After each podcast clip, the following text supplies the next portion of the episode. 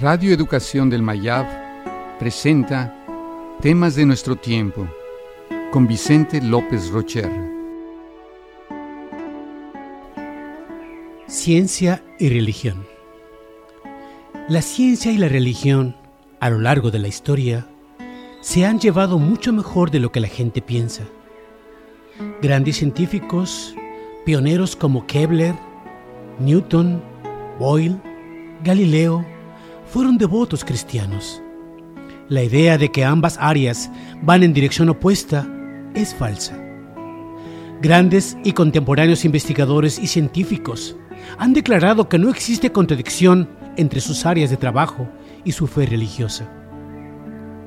La ciencia y la espiritualidad representan dos formas diferentes de buscar la verdad.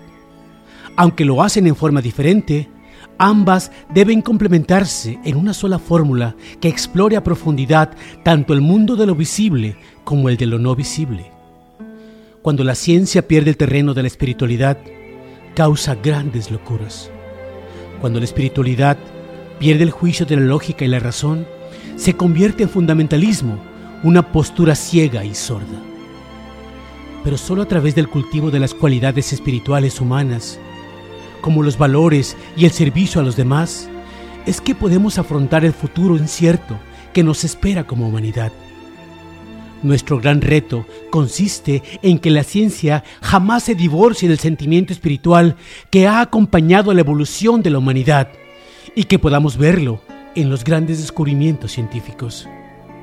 La existencia humana y la propia realidad abarcan más de lo que puede explicar la ciencia actual pero la espiritualidad debe abarcar los descubrimientos también de la ciencia. Si, como practicantes espirituales, damos la espalda a los hallazgos científicos, nuestra práctica se ve empobrecida hacia el fundamentalismo. La ciencia y la espiritualidad tienen la posibilidad de encontrarse más cerca que nunca y de emprender un esfuerzo común para ayudar a la humanidad a enfrentarse a los impresionantes desafíos que nos esperan. La espiritualidad es un viaje hacia los recursos internos del ser humano que pretende comprender quiénes somos en el sentido más profundo de nuestra existencia y descubrir cómo debemos vivir de acuerdo con el ideal más elevado posible.